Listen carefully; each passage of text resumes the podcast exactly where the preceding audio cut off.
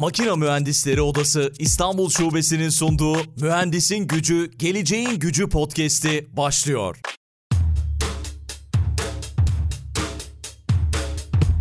Mühendisin Gücü, Geleceğin Gücü podcast'inin yeni bölümünden herkese merhaba. Bu bölümde konuğumuz Türkiye Makina Federasyonu Başkan Vekili Sefa Targıt. Sefa Bey şu anda karşımda. Sefa Bey hoş geldiniz. Hoş bulduk Aykut Bey. Teşekkür ederim ee, hem İstanbul şubemize hem de size bu yayın için. Çok harika bir yayın olacak. Öyle tahmin ediyorum. Sizinle ön görüşmemizde de çok çok güzel geçti. İyi de bir hazırlık yaptık. Bu bölümde gerçekten sanayi konuşacağız. Belki asansörü konuşacağız ve çok daha fazlasını konuşacağız. Ama öncesinde belki biraz sizi tanımak isteriz. Neler yaptınız bugüne kadar? Şu anda neler yapıyorsunuz? Belki biraz kendinizi tanıtırsınız. Tamam. Kısaca e, tanıtayım kendimi. Ben e, İstanbul Teknik Üniversitesi Makine Fakültesi'nde sanayi mühendisliği okudum. 83 senesinde mezun oldum. Yani 40. seneye geliyoruz bu sene şeyde mühendislikte. Kişisel uzmanlığım olarak A sınıfı iş güvenliği uzmanıyım. O konuda da çok ilgiliyim. Bir sanayi mühendisliği okumanın verdiği bir gençlikten gelen de bir merak bu.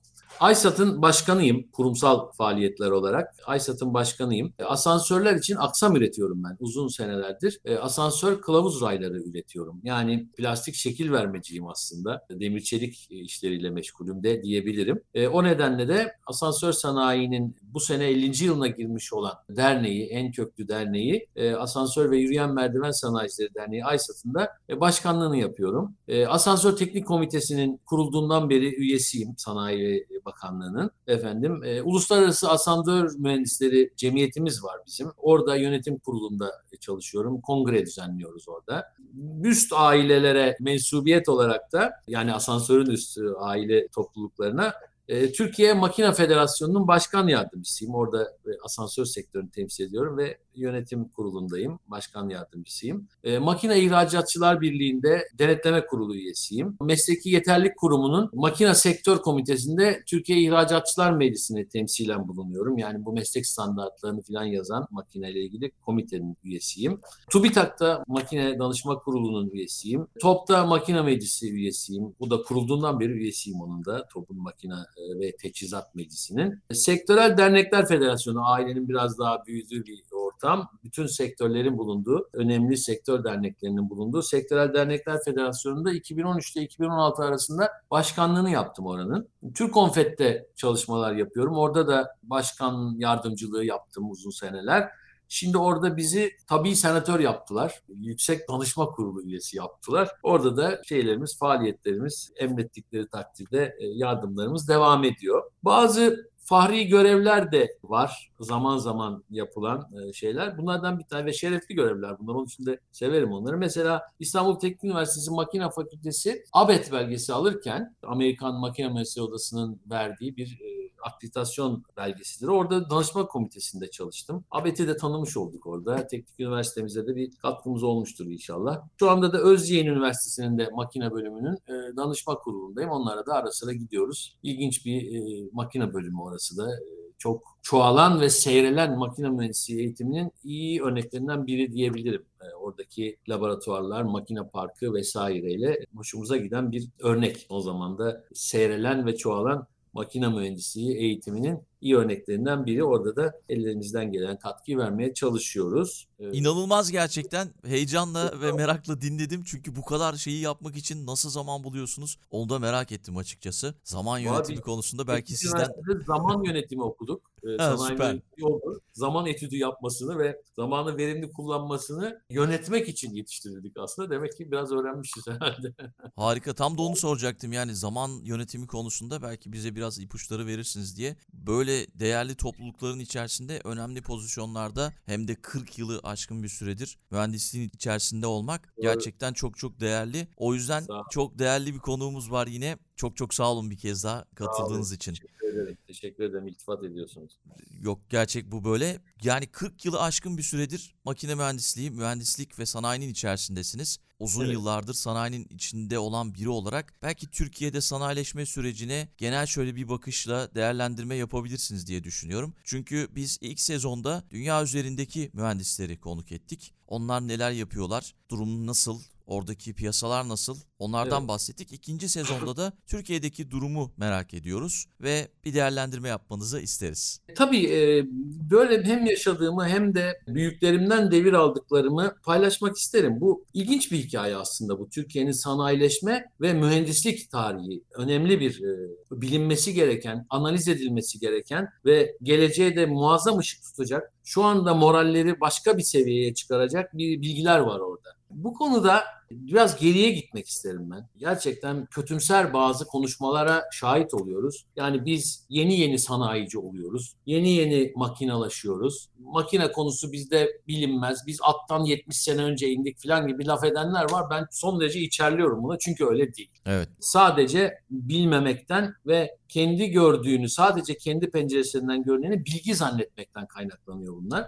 Şöyle biraz geri gidersek yani endüstri ve e, bilim ve mühendislik e, konularına. Mesela El Cezeri diye bir zat var. Duymuşsunuzdur El Cezeri'yi. Evet. E, Mekanik, e, olağanüstü mekanik araçların bilgisi hakkında kitap diye bir kitap yazmış bu zat. Ve e, 1200'de yani 13. yüzyılda daha Osmanlı İmparatorluğu kurulmadan önce yani Beylikler dönemi Anadolu'da bu zat akışkanlar mekaniği deneyleri yapıyor.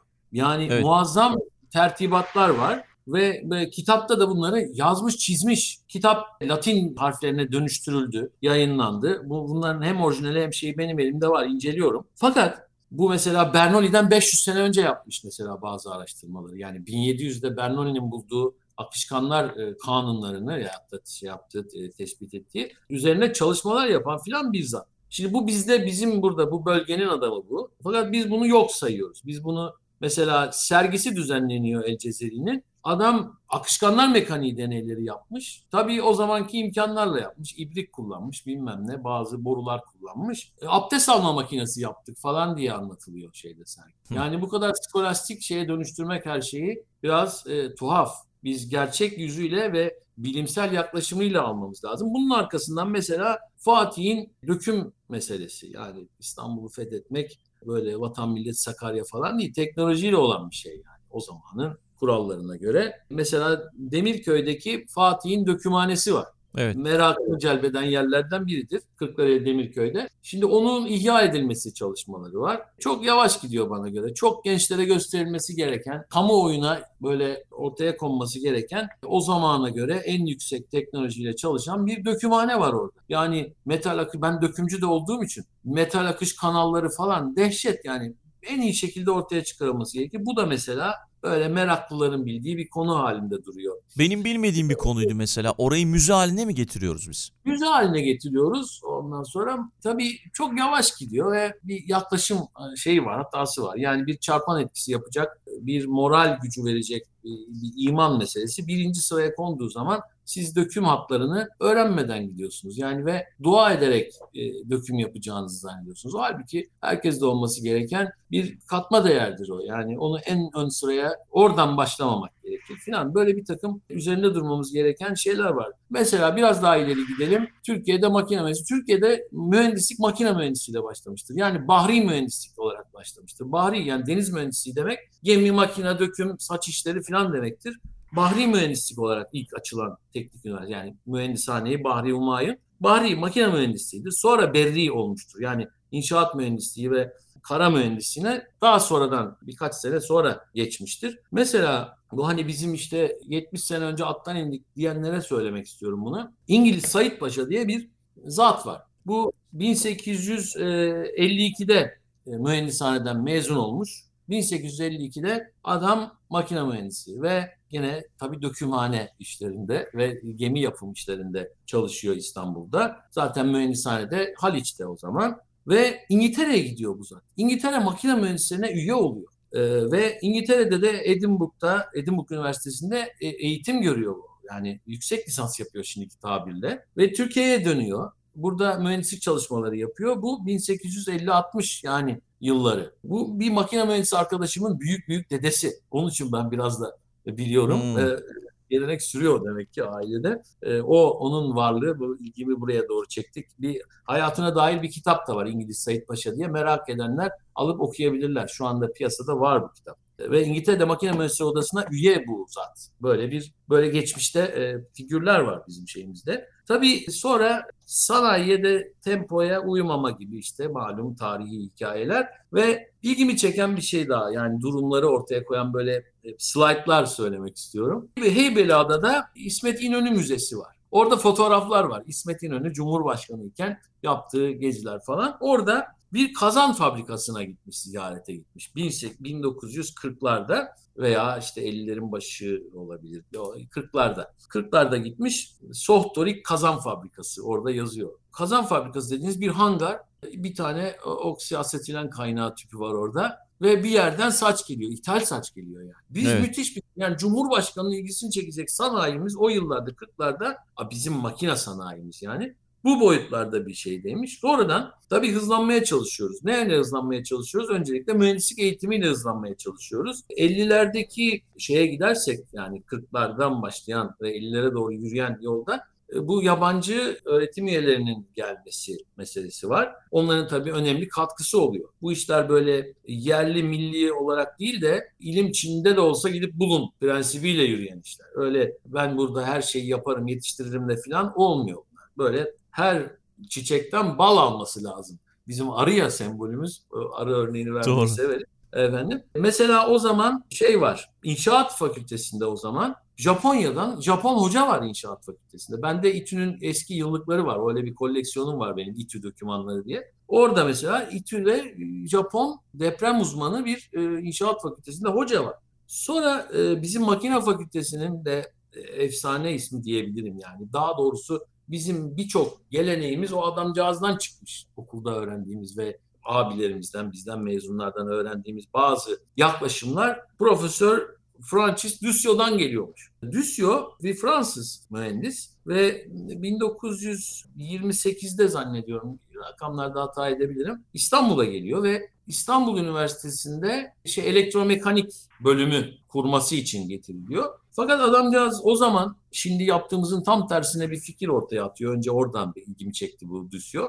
Diyor ki bu İstanbul Üniversitesi'nin yapısı teknik öğretime göre değil diyor. Madem sizin bir İstanbul Yüksek Mühendis Mektebiniz var o zamanki ismiyle Yüksek Mühendis Mektebiniz var. Yüksek Mühendis Mektebi'nde kuralım bunu diyor ve elektromekanik bölümü Düsyo kuruyor. Ma- makul de karşılanıyor ve orada çalışmalara başlıyor. 2006'da Profesör Düsyon'un 100.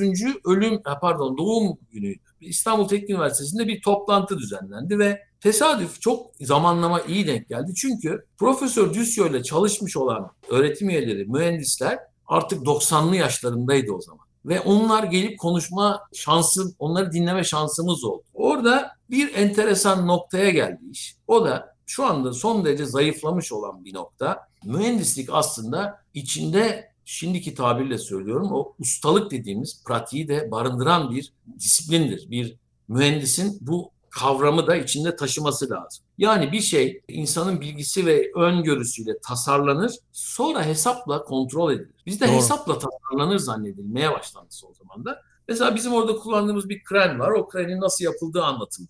Şeyde ısı laboratuvarında gümüş suyu binasında bir kren vardır. O kreni yaparken e, yapmışlar kreni. Düzüyor gelmiş demiş ki şuraya demiş iki tane daha bayrak koyacaksınız yoksa bu demiş e, işte esner. Ondan sonra e, e demişler biz hesap ettik esneme. Yok demiş ben buraya iki tane bayrak isterim falan. Bu bayraklar hala var o bayraklar orada. Bunu yaptırmış ve öncelikle sizin tasarımı bir mühendis aklıyla yapmanız lazım demiş o asistanlarına filan. Şimdi bize bu gelmiş bu gelenek. Nereden geldiğini bilmiyormuşuz sadece. Evet. E, bütün büyüklerimizden bunu gördük ve o toplantının metinleri kayboldu. Sonra burada anmak için söylüyorum onu. Geçen sene kaybettiğimiz Abdurrahman Kılıç, Profesör Abdurrahman Kılıç. O da böyle tarihi evrak biriktirme, bilgi biriktirmeye çok meraklı. Yani İTÜ'nün arşividir o aslında. İnşallah onlar kaybolmaz. On toplantının konuşma tekstlerini biriktirmiş, saklamış. Ondan aldım. Nur içinde yatsın. Çok ilginç bilgiler var e, o günkü konuşmaların içerisinde. Tabii bizim yine sanayi ve te- teknik öğretim konusunda bir çarpıcı örnek vereyim. Biz şimdi teknik üniversite deyince böyle ünlü siyasetçi mezunlardan falan bahsediyoruz. Değil mi böyle teknik üniversite kim mezun şu. Halbuki bizim sanayici ve bir ekol yaratmış mezunlarımız da var. Yani çok önemli sanayi markalarının İTÜ mezunlarından çıkmıştır mesela. Türkiye'de e, o 50'lerde e, mühendislik eğitimi almışlardı. Glasgow Üniversitesi'ne gittim bir ziyaret için. Kim dedim sizin mezununuz var? James Watt var dedi. Adam Smith var dedi. Birkaç daha saydı. Dehşet. Yani bir üniversitenin böyle bir sürekliliği o ekolün yani geleneklerin birbirine geçmesi falan çok önemli. Bunları seyretmemiz lazım. Doğru. Gelelim makinenin gelişimine gelelim. Şimdi şeye bakıyorum tarihte böyle geçmiş bizim de içinde bulunduğumuz şeyde hikayelerde 89 senesinde Demirel'le Özal televizyonda kapışmışlar. İkisi de teknik üniversiteli mühendistir. Yani kapışmalar bugünkünden daha nitelikli kapışmalar oluyordu. Demirel diyor ki bize diyor o zaman iktidar değil o muhalefet. Özal iktidarda ve ihracat seferberliği filan şeyleri var ya dış ticaret Özal'ın. 8 milyar dolar diyor ihracat içinde diyor. 1,5 milyarı diyor demir çelik, 4 milyarı da diyor tekstil diyor. Bizim diyor ciddi katma değerli ürünler şey yapmamız lazım, ihraç etmemiz lazım. Bütün ihracatın 8 milyar dolar ihracatın içinde diyor. Makinanın ve elektrikli teçhizatın payı diyor 600 milyon dolar diyor. Böyle bir aşağılıyor. Yani hı hı. makina bakın 89'da buradan okuyalım bunu. 89'da ihracatımız 8 milyar dolar. Bu rakam bütün dış ticaretimiz ben teknik üniversitede öğrenciyken bir yerde buldum geçen not almışım. 6 milyar dolar ithalat ve ihracatın toplamıymış. Yani buralardan geliyoruz. Yani onu da unutmayalım. Ve bugün tabii bu rakamlar çok çok yukarıya çıktı. Yani mesela geçen sene makine ihracatımız bizim 22 milyar dolar. Yani 300 milyon dolardan 89 yani bir tarih değil. Ben meslek hayatının içindeydim 89'da yani. 300 milyon dolar makine, 300 milyon dolar da elektrik teçhizat varmış o zaman. Şimdi sadece makina 22 milyar dolar geçen sene. Bu tabii önemli bir aşama. Ama sanayimizin geldiği durumu göstermek için bir rakam daha vereyim. İthala, makine ithalatımız bunun üstünde. Yani evet tam geçen... da onu soracaktım. İthalat, yani, ihracat dengesi nasıl geçmişle günümüz arasında diye. E, aşağı yukarı ithalatın %60'ı civarını karşılayabiliyoruz e, ihracatımızda. Yani dış ticaret açığı veriyoruz.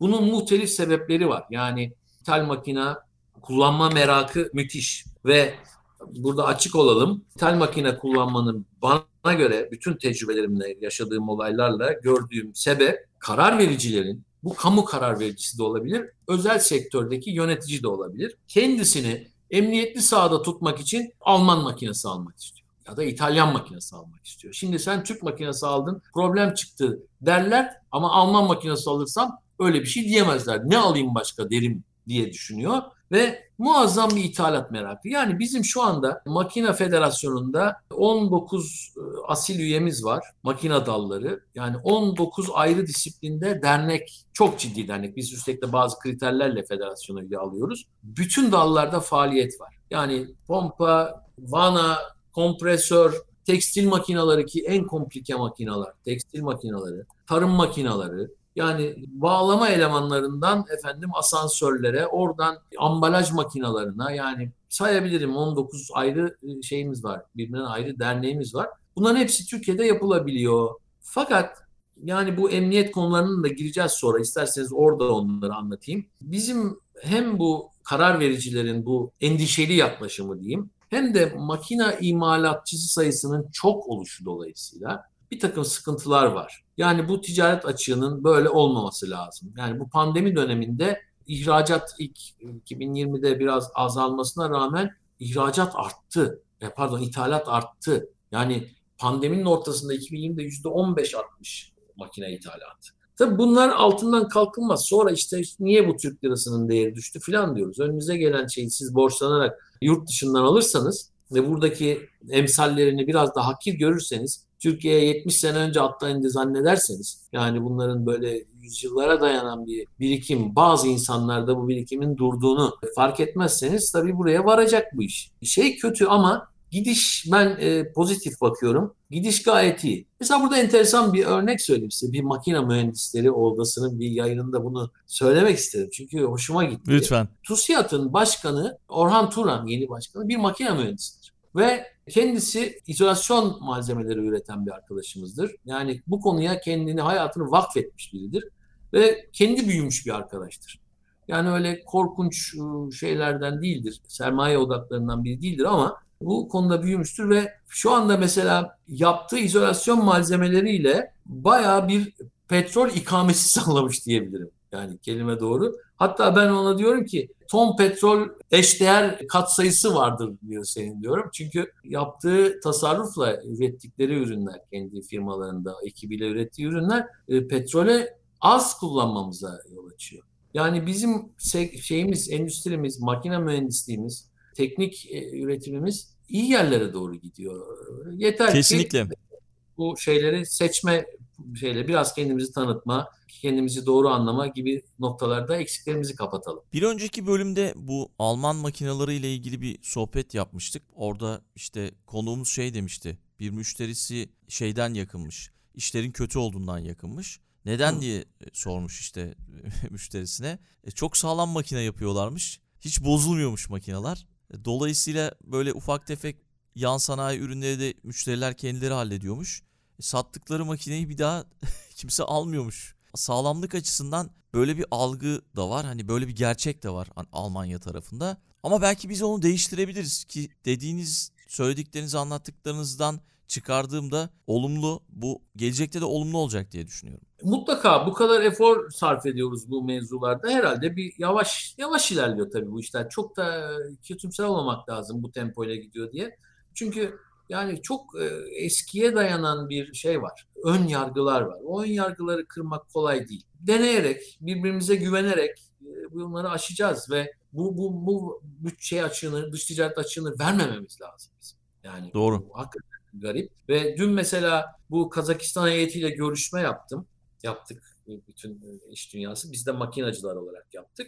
Orada gündeme geldi. Üzücü bir durum ama gerçek yani bunu da bilerek hareket etmek lazım. Kazak arkadaşlarımıza da bunu anlattım. Bizim hidrolik pistonlar üreten bir arkadaşımız, bir hanım üstelik de bir Sevda Hanım anlattı bunu bana. Ben de onlara naklettim. Çok devasa endüstriyel pistonlar üretiyorlar. Yani yani 3 metre çapında piston falan onlardan bahsediyorum yani. Ve şeylere imalat makinelerinde kullanılıyor genellikle. İşte şeylerde, barajlarda falan filan böyle ekstrem ekstrem işler. Bir par yedek parça temini dolayısıyla önlerine gelmiş. Onların 200 e, bin euroya sattıkları piston bir işte dolaşmış Avrupa'yı şöyle bir tavaf etmiş. Bir iki Alman falan el değiştirmiş bir yere takılmış. 800 bin euroya satılmış şeye müşteriye. İnanılmaz. Ya bu çarpıcı bir örnek. Kazaklar da anlattık.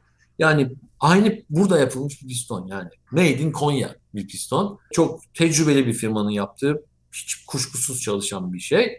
Ama üstüne bir Alman markası konduğu zaman dörde katlanıyor fiyatı. İşte marka değerinin en iyi örneği. Bizim bunu sağlamamız lazım. Hiç Kesinlikle. Evet. Sefa Bey şeyi hatırlıyor musunuz? 90'lı yıllarda yanlış hatırlamıyorsam böyle işte Japon malı dendiğinde aa bu Japon evet. malı denirdi. Ama İtalyan evet. böyle it, İtal İtal lafından da tabii herhalde. İtalyan olunca böyle bir farklı bakardık. Ama mesela Tabii. Japonya onu değiştirmiş durumda. Mesela ben yurt dışından çok fazla konuk ettim podcast'te. Onlara da bunu sormadım. Sormam lazım aslında ama size sorayım. Evet. Bizim böyle makine algımız nasıl yurt dışında? Sağlam mı? Nasıl bir algı var? Şimdi bizim maalesef biraz da kendi politikamız gereği ucuz olmakla rekabet e, eden bir e, şeyimiz var, imajımız var. Yani ucuz olduğu için alınır ve ben bunu sana işte Alman'ın işte 5 milyon dolara yaptığı makinayı 250 bin dolara yaparım falan gibi böyle tekliflerle gidildiği için cazip oluyor. Yani böyle biraz rakamı abarttım farkı ama yani üçte birine, dörtte birine falan gibi çok yaygınca makine yaparım iddiasıyla gidiliyor. Tabii siz bir makine yani bir Alman bunu o fiyata yaptığı zaman işte müreffeh bir Almanya çıkıyor ortaya. Siz bu rakama çıktığı zaman ya ulusal kaynaklarınızı hizmete arz etmiş oluyorsunuz bedava. Nedir? İkliminiz, çevreniz, kaynaklarınız, insan gücünüz, beyniniz hepsini bedava çok ucuza sunuyorsunuz. Sadece malzeme ve küçücük bir kar. Patronculuk oynamak diyorum ben buna. O küçücük karla ihracat yapmanın hiçbir manası falan yok. Yani fiyatla rekabetçi olmak yerine bizim bu uluslararası rekabetçilik endeksi var. 12 parametresi var. Ben bunu Sedefet'teyken hala e, Sedefet'in bu mottosu gibidir. 12 parametre vardır. O parametrelerle rekabetçi olmak lazım. E, o parametrelerin de zaten yarısından fazlası kamusal rekabet gücü faktörleridir. Yani devletin sağlaması gereken altyapıya yönelik faktörlerdir. Onun dışında firmalara kalan faktörlerle rekabet etmek lazım. Yoksa fiyatı kar etmeyerek ya da Suriyeli işçileri sömürerek filan indirmenin hiçbir sürdürülebilirliği yok. Biz oradan vazgeçip nitelikle yürümek lazım. Niteliği de bakın biz 17 bin aşağı yukarı makine firması var. Yani şeyde bizim ihracatçı birliğinde zannediyorum ona yakın bir üye var. Böyle bir rakamdan bahsediyoruz. Almanya'da bu rakam bunun üçte biri. Ama biz yaptıkları makine ihracatı bizim üç katımız. Yani bu kadar çok firma ve ölçek problemi varken ve bu firmalar kendi aralarında bir rekabet savaşı verdikleri sürece kalite noktasında bir markalaşmaya gitmemiz oldukça zor geliyor. Bunu aşmaya çalışıyoruz. Bunu konuşuyoruz her yerde, anlatıyoruz. Aşmaya çalışıyoruz. Aşacağız inşallah. Peki şimdi siz birçok sektörün içerisindesiniz. Birçok yerde çalışıyorsunuz. Birçok farklı şapkanız var ama asansör sanayinde merak evet. ediyorum açıkçası. Ve şöyle bir istatistik gördüm. Eğer yanlışsa beni düzeltin lütfen. Türkiye'nin İspanya ve Almanya ile birlikte asansör sektörü için dünyadaki en kritik 3 ülkeden biri olduğunu zannediyorum. Evet. Bu bağlamda biz hangi özelliklerimizle öne çıkıyoruz? Belki bunlardan bahsedersiniz. Bu tabii en başta söyleyeyim bu komponent üretimi bazında bu değerlendirme. Yani asansörün içindeki aksamın üretimi. Şöyle bir, bir yabancı sektör dışı olan arkadaşlarımız için bir açıklama yapayım. Asansör otomobil gibi bir takım aksamın bir araya getirilmesiyle, monte edilmesiyle oluşan ve bunun otomobil gibi fabrikada değil, binada yapıldığı bir taşıt üretim şekli aslında. Model çok benziyor şeye ve bir takım fabrikalar var. O fabrikalarda bu aksam üretiliyor. Asansör monte eden firmalarda, mühendislik firmaları bunlar. Seçiyorlar bunların içinden e, ihtiyaçları olan aksamı ve bir e, kompozisyon yaparak bu komponentlerle binaya bir asansör kurulumu yapıyorlar. Şimdi bizim buradaki bu Almanya ve İspanya ile olan sıralamamız komponent üretimiyle ilgili. Montaj kısmında biliyorsunuz belki dünyada bazı çok uluslu firmalar var. Dünyada bunlar hakimdir. Yani bizdeki kadar, bizdekinden daha fazla piyasaya hakimdirler. O nedenle bizim dünya çapında montaj faslında çok öne çıkma durumumuz yok. Ulusal boyutta kalıyoruz. Biraz ihracatımız var ama ulusal boyutta. Fakat Türkiye'nin iç pazarı da bu konuda çok büyük bir iç pazar. Yani aşağı yukarı şu anda rakam çok katı değil ama bu e, periyodik kontrollerle oldukça yaklaştık gerçek rakama. Yani 800 e, binin üzerinde bir asansör faal Türkiye'de. Bu Avrupa'da sadece İtalya ile yaklaşan, benzeşen bir rakam. Diğer ülkelerde bunun altındadır asansör sayıları. Yani önemli bir asansör ülkesi Türkiye. Bizde daha ve, fazla. Bizde epeyce asansör var. Evet, epeyce asansör var.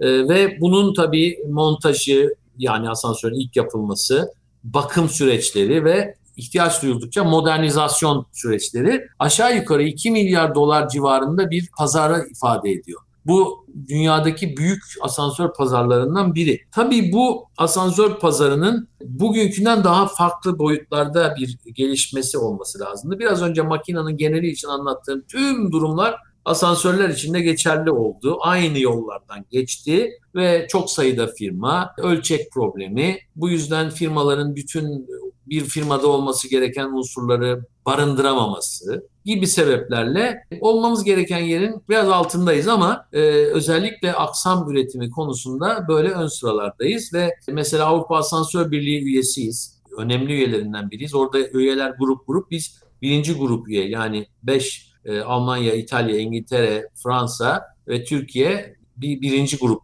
e, üyelerdir. A e, segment onlar, yani herhalde. A segment devamlı yönetim kurulundadır onlar. Diğerleri değişerek sırayla girerler yönetim kuruluna. Daha fazla aidat öderiz tabii onun yanında.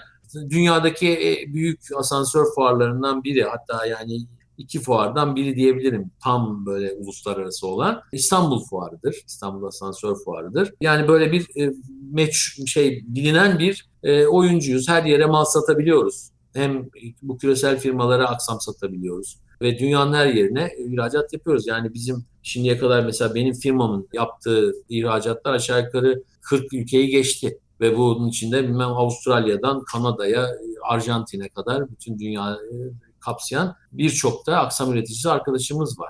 Sefa Bey bu arada siz firmanızın adını da söylemediniz. Onu da söyleyelim lütfen. Evet bir Asray benim asansör e, kılavuz rayları üreten Asray firmasında çalışıyorum. Yani Harika. ortağıyım oranın işte. Devam ediyoruz orada. Pe- siz istatistiklerden bahsettiniz ama mesela 2020 yılı istatistiklerine baktım. %80 oranında asansör yolculukları düşmüş. Gelecek evet. tahminleri nasıl? Yani istatistiklerden bahsettiniz. Belki pazarın durumu gelecekte nasıl olacak? Girişte de sanırım evet. bahsettiğiniz biraz hani büyüyen bir pazar. Büyüyen bir pazar. Tabii binaların yenilenmesi gibi bir şey var. Bir eğilim var. Birkaç şeyden bahsedeyim. Şimdi bu asansörlerin kullanımının azalmasından başlayalım konuya. Olur. Şimdi bu pandemi başladı. Daha bismillah. ikinci hafta falan. New York Times'da bir makale yayınlandı. Diyor ki asansörler diyor bu Covid-19'un Petri kabıdır diyor. Petri kabı laboratuvarda e, virüs yetiştirmek için kullanılan bir kap. Evet. Asansörler bunu Petri kabıdır tabirini kullanmış ve asansörlerin kullanılmaması lazım filan gibi bir feveraneden şeyin New York Times'ın baş yazarı yazıyor hem de bu makaleyi. Yani o köşe yazarı var ya işte gazetelerdeki o yazmış. ismi şimdi hatırlayamadım. E, ve diyor bu mutlaka diyor değişecek bu bina yapısı filan ve yeni bir dönemin en önemli işareti. Çünkü asansörler laf aramızda yani e, büyük bir e, mali büyüklük ifade etmez dünya ekonomisi içerisinde ama hayatın içerisinde çok önemli ve vazgeçilmez bir unsur haline geldi.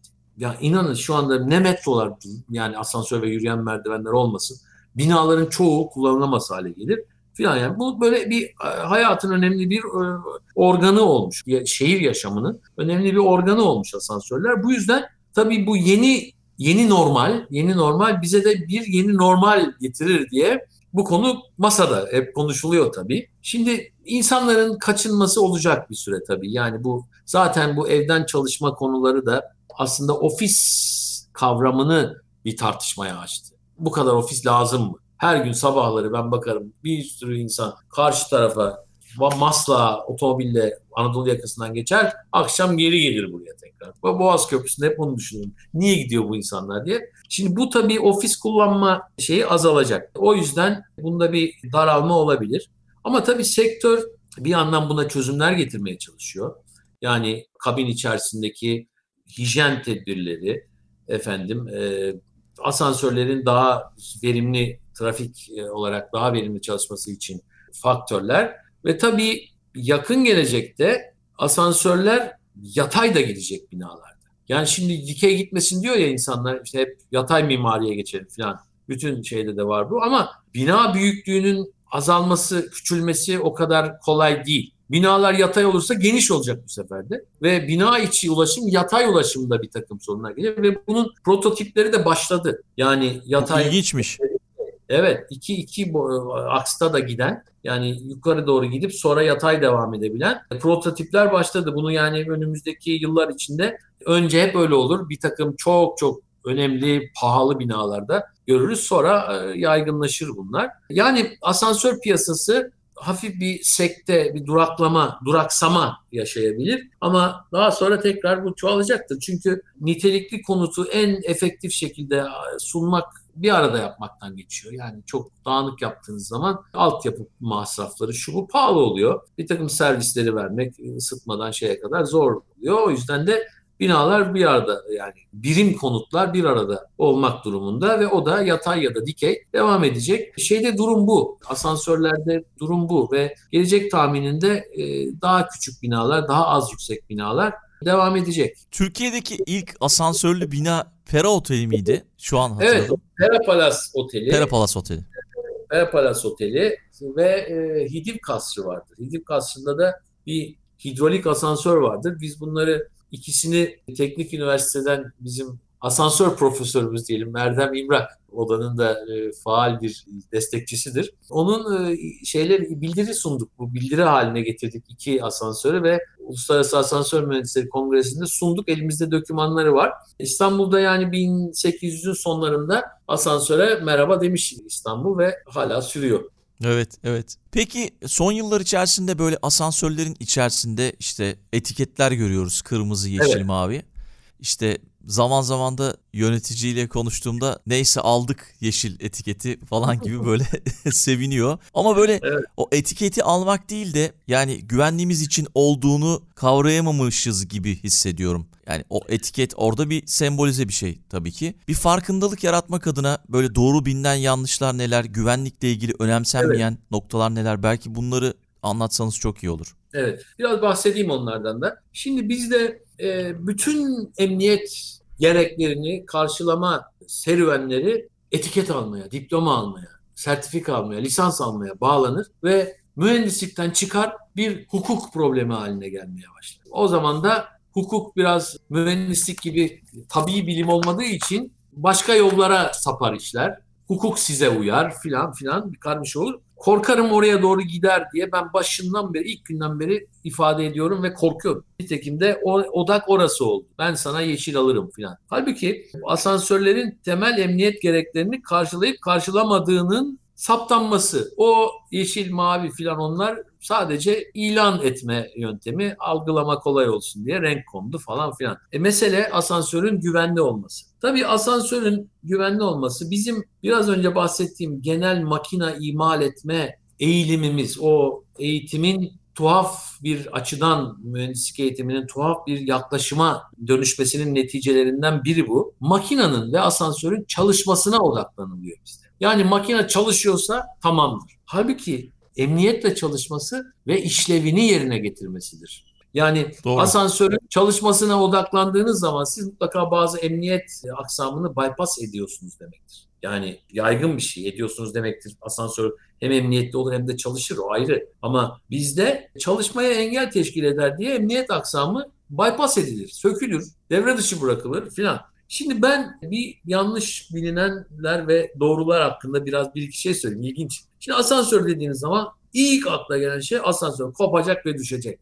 O evet. en korkulan bu. Halbuki en korkulan o değil. Yani en korkulması gereken o değil. Şimdi asansörler tabii bazı şeyleri söylemekte biraz tereddüt ediyorum. Korkuyorum yanlış bir şeye giderse kritik ve tehlikeli konular. Doğru. Ee, asansör düşmez diye diyemiyorum tabii. Düşebilir asansör ama ihtimal çok daha uzaktır. Yani asansör en az 4 halatla çalışan. En az 4 halat. Yani e, ne kadar küçük olursa olsun asansör 4'ün altına inemezsiniz. Ve aşağı yukarı emniyet katsayısı 40 alınır. Yani bu çok emniyetli bir durum Hı. ama tabii, kopar şey olur bağlantı elemanı hatalıdır falan filan bir çok şey var. Bu en az olan hadisedir. Yani bir asansörün halatının koptuğu da yere düştüğü nadirdir. O galiba bizde tünel var ya şeyde Karaköy evet tünel arası yukarıda Beyoğlu arasında çalışan. O ilk yapıldığı zaman kayışla birbirine bağlıymış iki vagon. Benim hatta büyük e, anneannem de orada kaza geçirmiş. O kazada bulunmuş. O halat koparmış. Halatı da ithal edemiyorlar. Gereksiz uzun kullar. Halat kopunca tünel doğru Karaköy'e, Perşembe Pazarı'na fırlamış işte falan.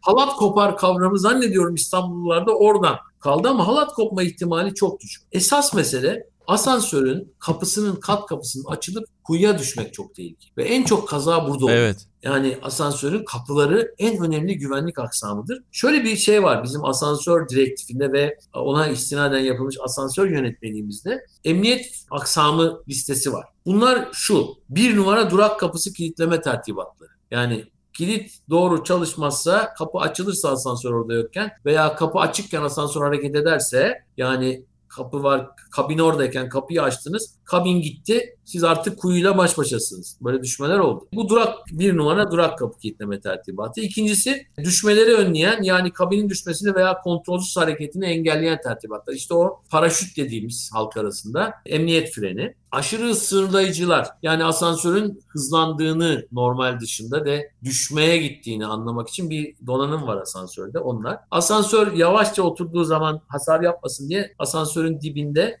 kuyu dibinde tamponlar vardır. Onlar emniyet komponenti ve düşmeleri önleyen cihaz olarak kullanıldığı durumlarda hidrolik güç ünitelerinde kaldırıcılarına bağlanan güvenlik tertibatı yani boru kırılma valfi hidrolik asansörlerdeki ve elektronik aksam içeren güvenlik şalterleri bu şeye giriyor. Diğer aksam emniyet komponenti değil. Yani işte raylar, makina vesaire bunlar değil. Yani bunlarda bir şey olursa bu aksam sizin kaza geçirmenizi önleyecek şekilde tasarlanmış asansör.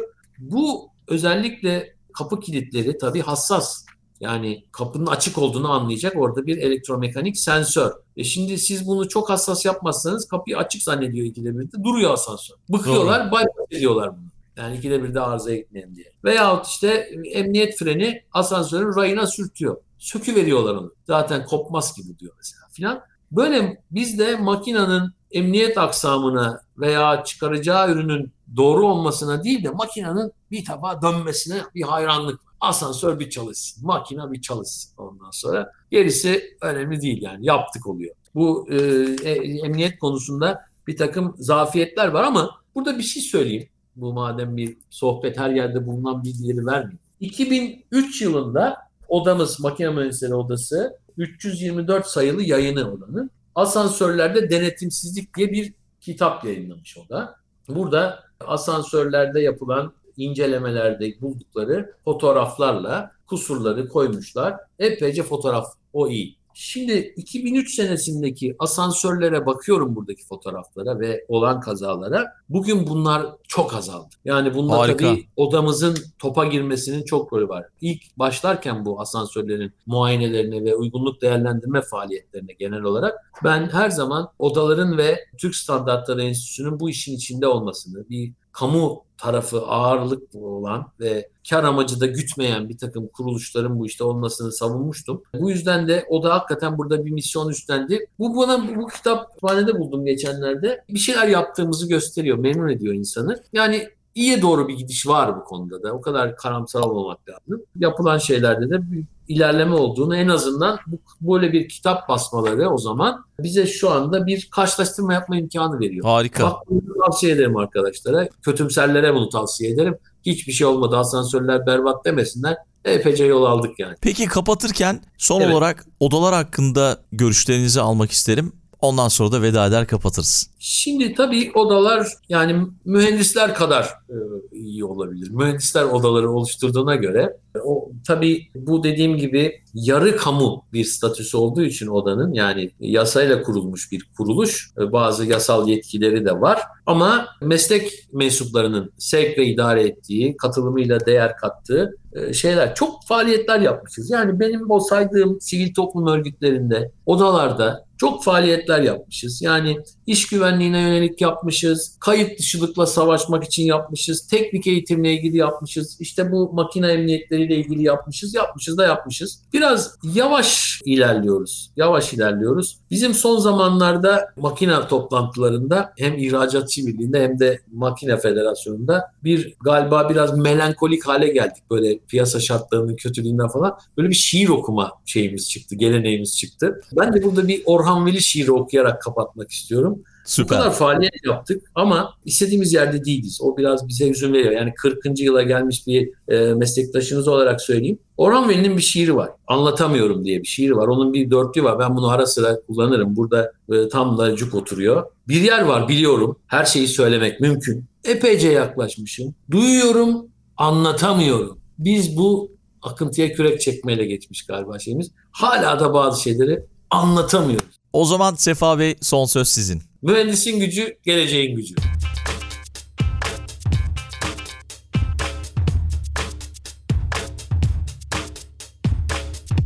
Makina Mühendisleri Odası İstanbul Şubesi'nin sunduğu Mühendisin Gücü, Geleceğin Gücü podcast'i sona erdi.